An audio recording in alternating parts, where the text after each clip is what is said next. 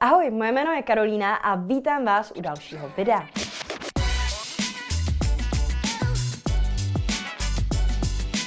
V dnešním, doufejme trochu motivačním videu, si řekneme něco o tom, proč je zásadní, aby se vám věci v životě, práci nebo podnikání nejdříve nedařily, aby se vám pak mohlo začít dařit úplně všechno. Proto, abych vám celou situaci mohla ilustrovat, vám ale musím říct celý svůj kariérní příběh se všemi jeho peripetiemi a hlavně faily, které vám snad ukáží, že žádná cesta k úspěchu není rovná a jednoduchá. Abyste dokázali vše, co chcete, budete si prostě muset s prominutím nabít trochu držku. Takový život totiž zkrátka je. Bohužel nebo bohudík. Kdyby bylo uspět jednoduché, byli bychom ostatně úspěšní všichni. No ne? Ještě předtím, než se do toho pustíme, vás ale poprosím, jako ostatně vždycky, o like tohohle videa. Uspokojíme tak tajemné bohy YouTube algoritmu a moje videa tak uvidí více lidí, takže předem díky moc. Tak, pojďme začít školní docházkou. Nevím jak vy, ale já sama byla vždycky levá na matiku, fyziku, chemii a biologii. Zkrátka na vše, co nebylo vyloženě humanitní vědou. A ačkoliv mi na druhou stranu šla výborně čeština, angličtina nebo třeba dějiny umění,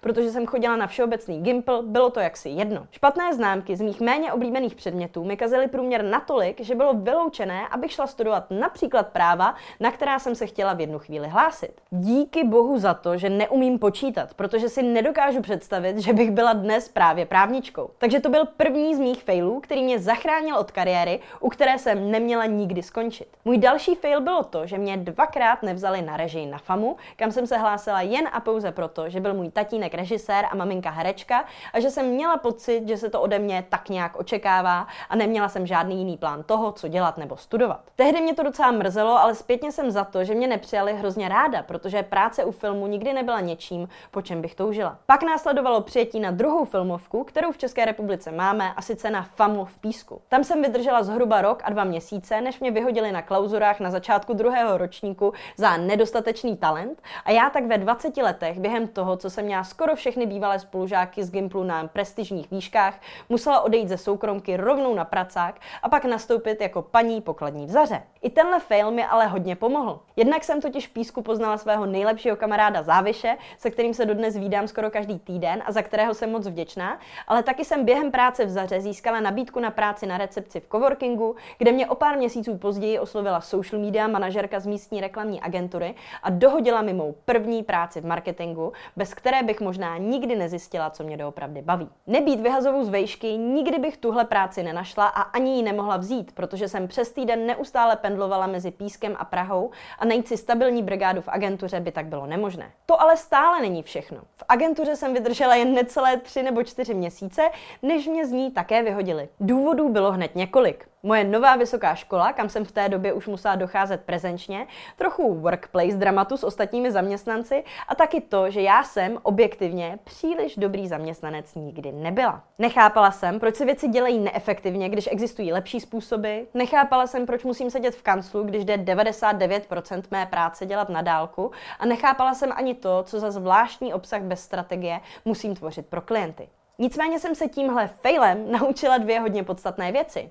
Za prvé, to, že miluju marketing a chci ho dělat, a za druhé, že už nikdy nechci být zaměstnanec. To ve mně konečně zažehlo touhu začít podnikat a tak jsem se na konci bakaláře na vysoké škole rozhodla, že než dodělám magistra, rozjedu konečně své vlastní podnikání. Založila jsem si proto profil s názvem Jak na reklamu a sítě a začala jsem nabízet svou první službu, kterou byla správa reklamy na Facebooku a na Instagramu. Já sama jsem reklamu aktivně spravovat neuměla, na to jsem si našla kolegu, ale sama už jsem byla po pár letech brigád v marketingu docela zkušený a dobrý copywriter a uměla jsem velmi dobře prodávat pomocí textů, proto mi to přišlo jako logický krok. Nicméně ani tady jsem neměla tak velký úspěch.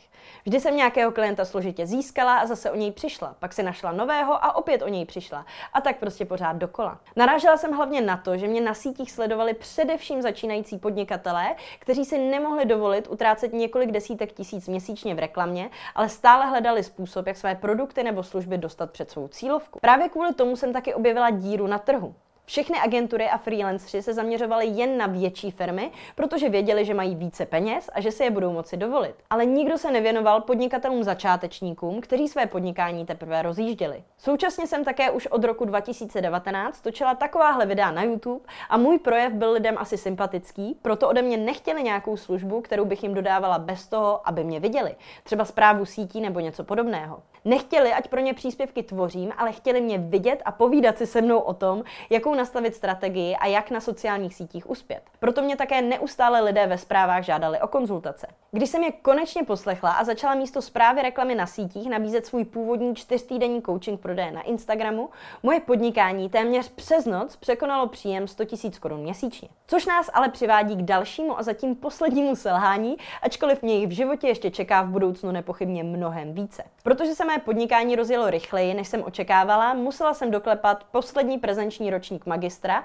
a dělat zkoušky, psát diplomku a zvládnout státnice během toho, co na mě byla u klientů půlroční čekací listina. A protože jsem perfekcionista, dělala jsem obě věci na 100%, což není zdravé a hlavně to není udržitelné. Zvládla jsem pak tedy sice udržet všechny klienty spokojené a z výšky si odnést červený diplom, ale také jsem si bohužel odnesla krásné vyhoření, které trvalo skoro rok a způsobilo mi super věci, jako třeba to, že jsem přibrala 8 kilo a vypěstovala si insomnii, která mě trápí dodnes, pokud jsem ve stresu. Nebýt tohohle failu, nikdy bych ale v životě a v podnikání nespomalila, nezačala spolupracovat s mým nynějším koučem a kamarádem Vaškem Tomancem, nezačala bych žít v přítomném okamžiku a nenaučila bych se být šťastná bez ohledu na externí faktory, jako jsou peníze nebo úspěch. A taky bych nikdy nezačala tvořit svůj nynější a zatím nejlepší produkt vůbec, svůj kurz prodeje na Instagramu, kterým už prošlo více než 250 spokojených klientů. Jak můžete z mého příběhu snad vidět, žádná cesta za úspěchem není snadná, lineární a rozhodně se neobejde bez selhání.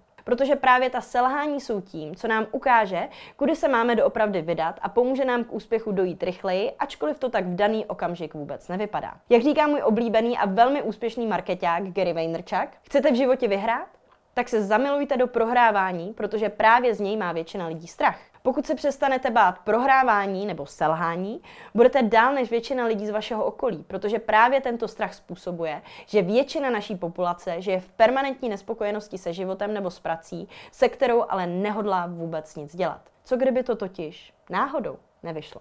To už je ale ode mě na toto téma všechno. Snad se vám video líbilo a předalo vám trochu motivace.